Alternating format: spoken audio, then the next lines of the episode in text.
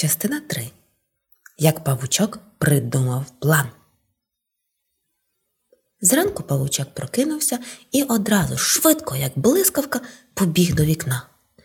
Він досі не знав, що робити з неможливими перепонами, але дуже хотів хоча б просто подивитись на свій скарб, а раптом його вже забрала ворона.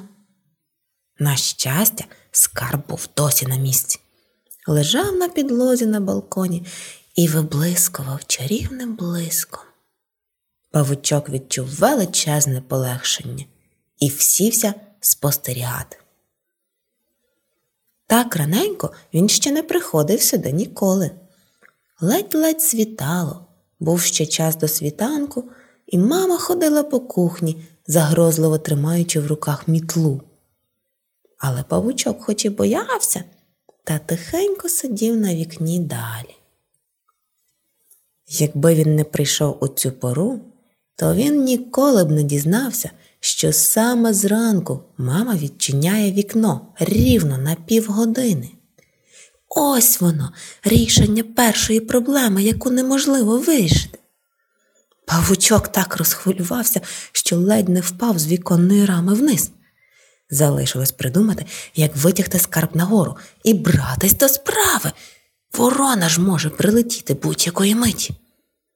Павучок ходив сюди, туди, сюди, туди, напружено думаючи, має ж бути спосіб.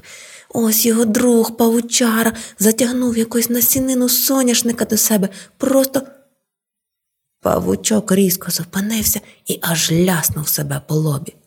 Як же ж він одразу не подумав про це? Адже можна сплести просто довгу-довгу нитку замість павутинки, і справу зроблено. Це ж він точно вміє, адже він плете такі гарненькі павутинки по куточках. Від щастя, павучок мало не стрибав.